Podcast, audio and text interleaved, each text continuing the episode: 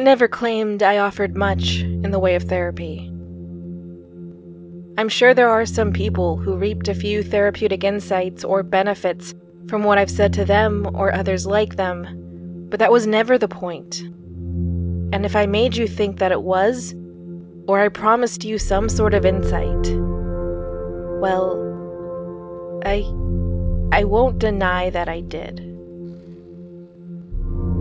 It might not have been my intention, but if those are the words I said, or the only way to construe the words I said, I understand your anger. I understand that the things I might have done were not ideal, either simply in execution or at their very core. I've had to answer for my actions before. I was put on trial in the court of one person's opinion, and they would have had grounds to hold me in contempt of said court, as I did not handle myself appropriately. I did not conduct myself with reverence at those hearings.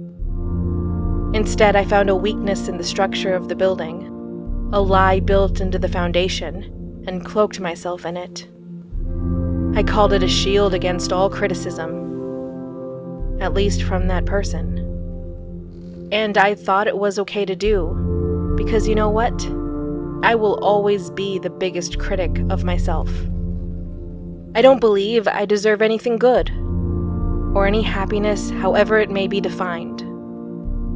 And what little I have scooped up for myself across the years has come to me by accident. That isn't even the religious guilt talking. That isn't just the battered child talking, though that voice is here and fairly loud. It's my own refusal to admit to the substantial missteps I have taken. There were times in which I was certain about taking actions that were not wise. There were times when I committed to things that did not need a commitment. There were courses of action that I knew would lead to peril, or realized as much after I had already started, but I was so sure of myself that I kept going. Or not really sure of myself. I was certain in the outcome. Come what may, come whatever collateral damage may. And now there are fields that I must reap for all of that sowing. None of those crops are good for anything. They're actually kind of dangerous. Or detrimental in some way. These sessions for you are not unique. They are a part of that, though the consequences are not too grave. I never doubted you would be a good parent to your child. I said as much. But I also taunted you and stoked your emotion a bit too hard. And for that, I apologize.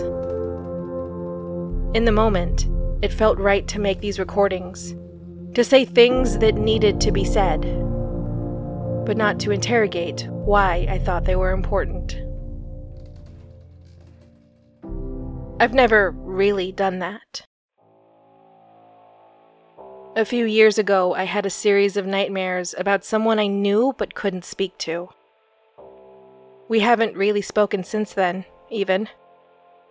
I doubt anyone expected that. I'm sure they thought that once those messages were sent out into the world, something more substantive than a few emails would have been exchanged. Maybe I even gave out that impression because I thought it meant letting a sleeping dog rest. But no, there wasn't much to say. I made those recordings to try to prevent a death. But it wasn't just out of generosity or human dignity that I needed to prevent that passing. There was an element of selfishness to it. I needed that person to live. But I also needed to be able to pretend that there was a bridge between the two of us. That dutiful student and benevolent mentor could remain as such across space and time. Because I looked up to that person. A sentiment that I always followed up with please don't hate me. But there were plenty of reasons to do just that. Step away from the things I did do and think about all that I didn't. In reality, a phone call or two would have been better. It would mean keeping private what was always meant to be private. And that's what I owed him. But I faltered. I pointed to a wound that wasn't mine and I gave it light when it should not have been my choice to do that. But I did it because it would make me feel better. Just like it made me feel better to assure you when you did not need assurance. You always knew you were going to be a good father, that you were going to love your child no matter what, which is step one. It was your anxieties talking. Anxieties that showed up because your world was quite literally turned upside down. You and I both know that's all it was.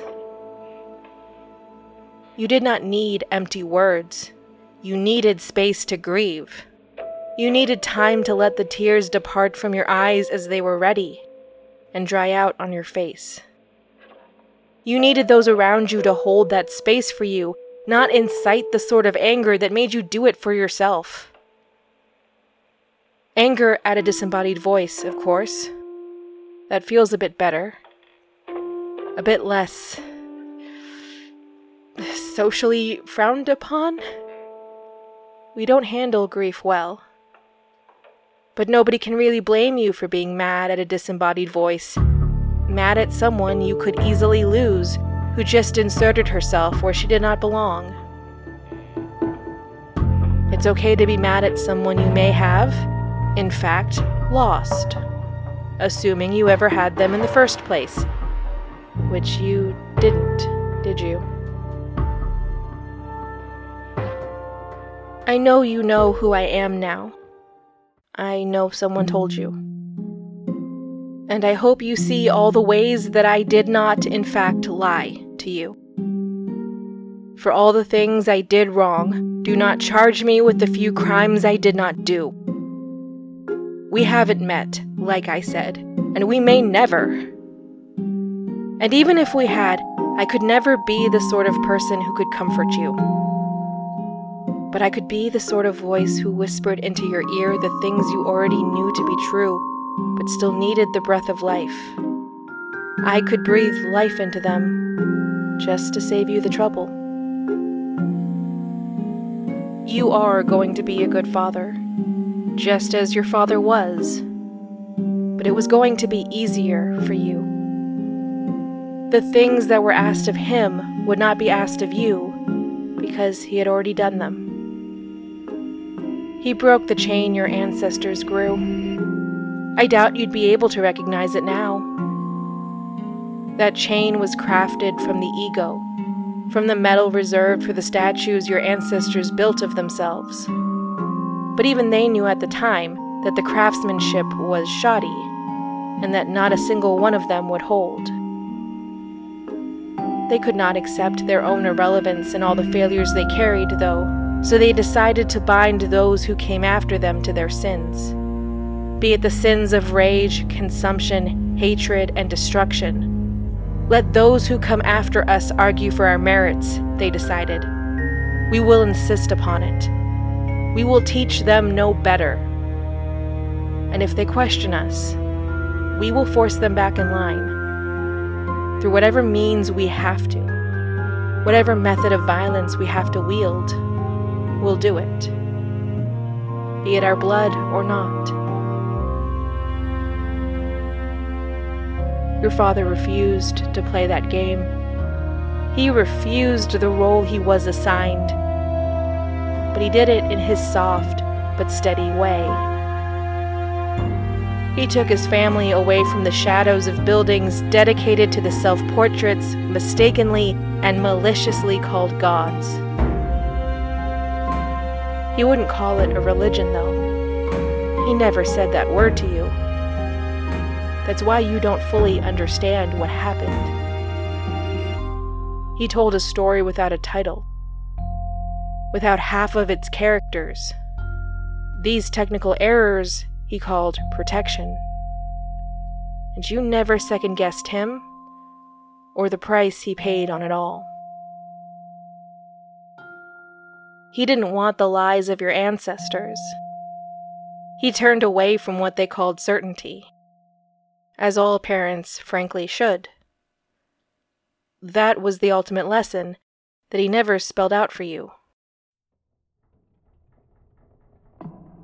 Certainty and self confidence are two different things, mind you. I lack self confidence, but as I said, I've always been so certain that I was doing the right thing or going the right way that it is very easy for me to overlook the details that don't fit in this image of service and compassion that I have convinced myself I am upholding. I don't acknowledge the truth of things the truth of things that do not match up with the way I want life to be or understood it to be. Do you know what I always forget?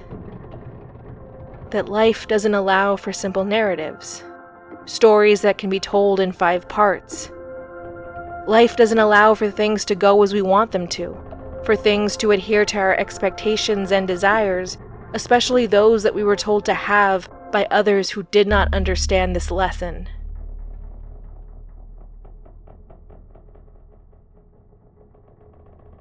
As for what this wounded healer can offer you, I'm not sure. I don't entirely remember why I tried.